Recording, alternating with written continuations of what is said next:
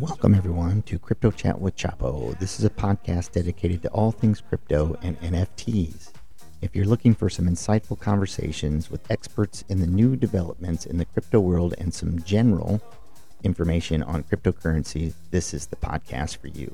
I discuss all things crypto related through the lens of NFTs, crypto, and its leaders in the space. If you're interested in learning, we have you covered.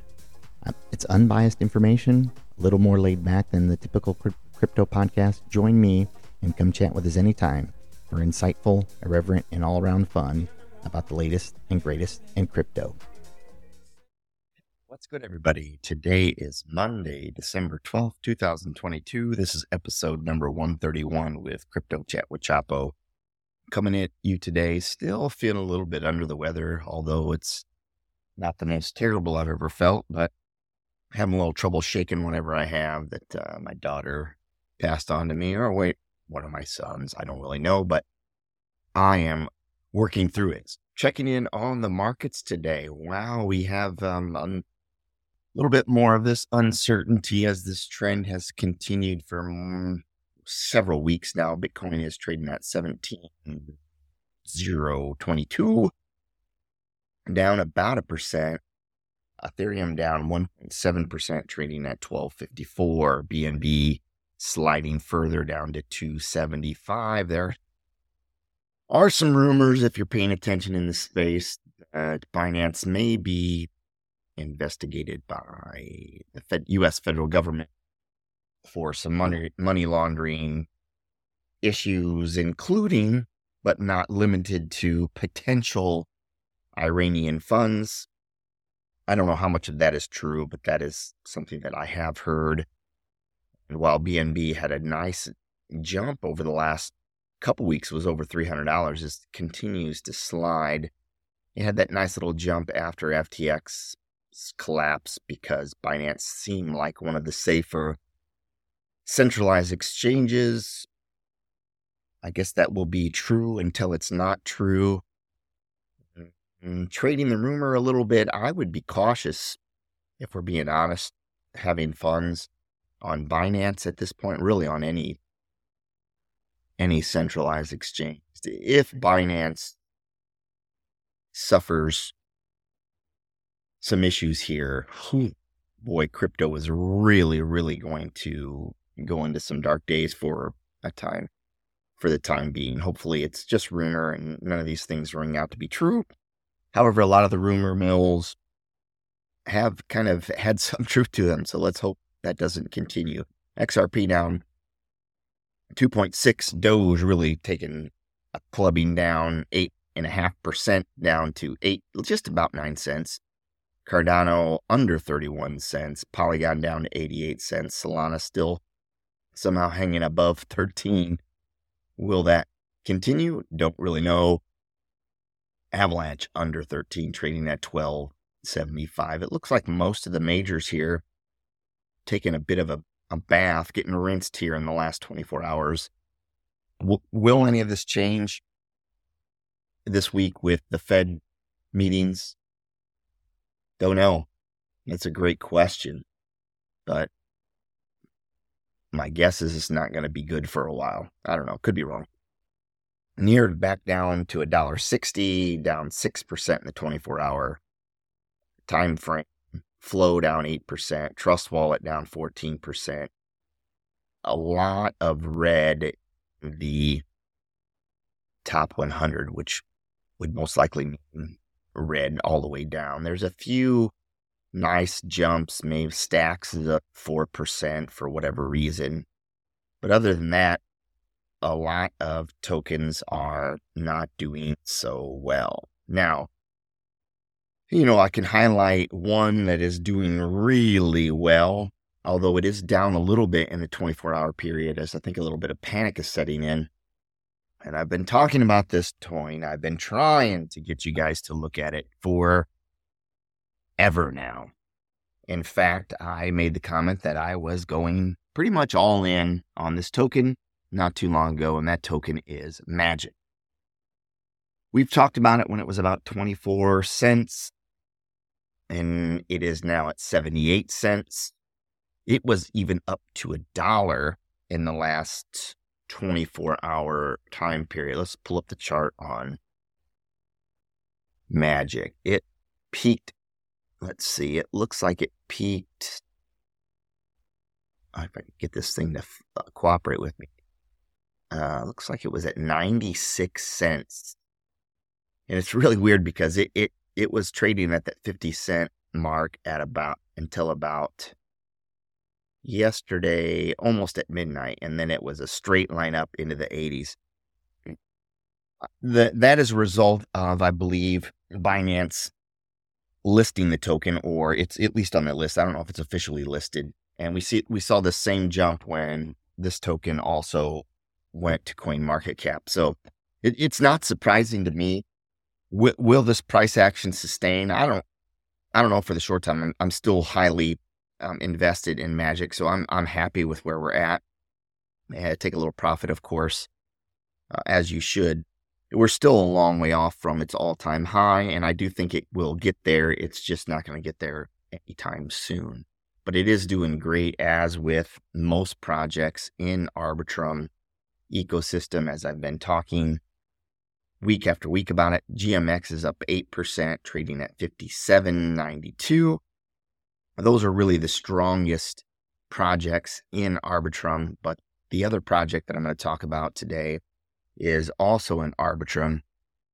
Mm, a couple of my good buddies that are in a Telegram that I frequent from time to time. When I say good buddies, they're just good people that I came across while trading and, and being on Twitter and just kind of sharing project ideas. It's a small group of people, around 15, and I don't frequent the, the channel as, as much as I should, but solid people, the kind of people that I really enjoy. Tim Oregano, as I would say, uh, tossed this uh, thread over to me, which I really appreciate. Um, every once in a while, I go in there and throw my two cents in to talk about some of the Arbitrum projects or other projects that I come across the individuals in that telegram they're way smarter than i am when it comes to trading. They are uh, i don't know if i'd call i don't know if they call themselves professional traders but they sit, certainly have significant experience when it comes to trading shorting longing being in the markets you know even when a lot of people are just kind of watching from the sidelines. And i respect their opinions. And they asked me about some projects that i thought were pretty strong inside of the Arbitrum ecosystem. And of course, Magic, I talked to them about Magic way back. And then GMX and Swapfish is a, a sort of play. And then this other one, Rage Trade. And I haven't had an opportunity to go real deep into it, but I've had my eyes on it. And Oregano tossed over this great thread by at Crosschain Alex on Twitter. And I'm going to kind of read through this and then give you an opportunity to check out Rage Trade, which is rage underscore trade on Twitter. The most liquid, composable, and omni chain ETH perpetual built on Arbitrum.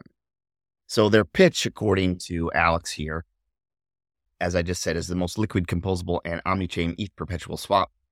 DEX powered by Uniswap version 3, the highest yielding stablecoin stablecoin stablecoin farm on Arbitrum. So their project features on Rage Trade would be delta neutral vaults, earn uh, we turn GLP into Arbitrum's best stablecoin farm, earn delta neutral yield on GMX for both risk on and off users, Earth ETH per 10 time leverage, dollar margined trading with up to 10 leverage, and LP with yield generating positions, Curve, GMX, and more. Let's see what we have on this. And Rary. All right. Uh, to get people off to a centralized exchange and on to a DEX, Rage Trade realizes that they need a highly liquid, fast, affordable, secure options for futures tradings. So to scale uh, broader adoption of DeFi real yield we need complex strategies made simple.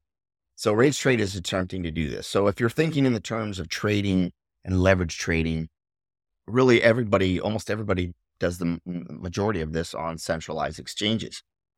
because that's where the vast majority of liquidity is and funds, and they have the ability to do that. Well, you will find, of course, that all the talk right now is use caution on these centralized exchanges. And a lot of people got burned badly on FTX. And people are certainly getting a little skittish on Binance.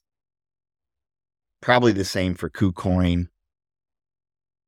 You know, I'm not on really any centralized exchanges, even Coinbase. I just have an account right now and I'll bounce in and out when the market is a little bit better. Right now, I'm just holding my own coins in my own personal wallets as not to risk my funds.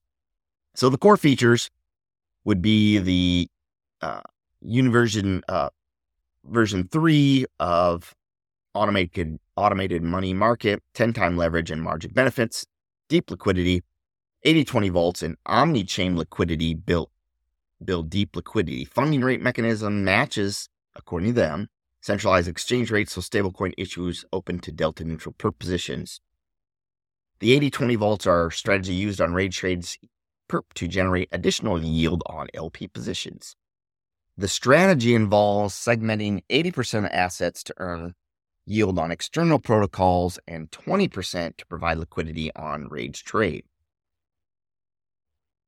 So often decentralized perpetual contracts often have low liquidity.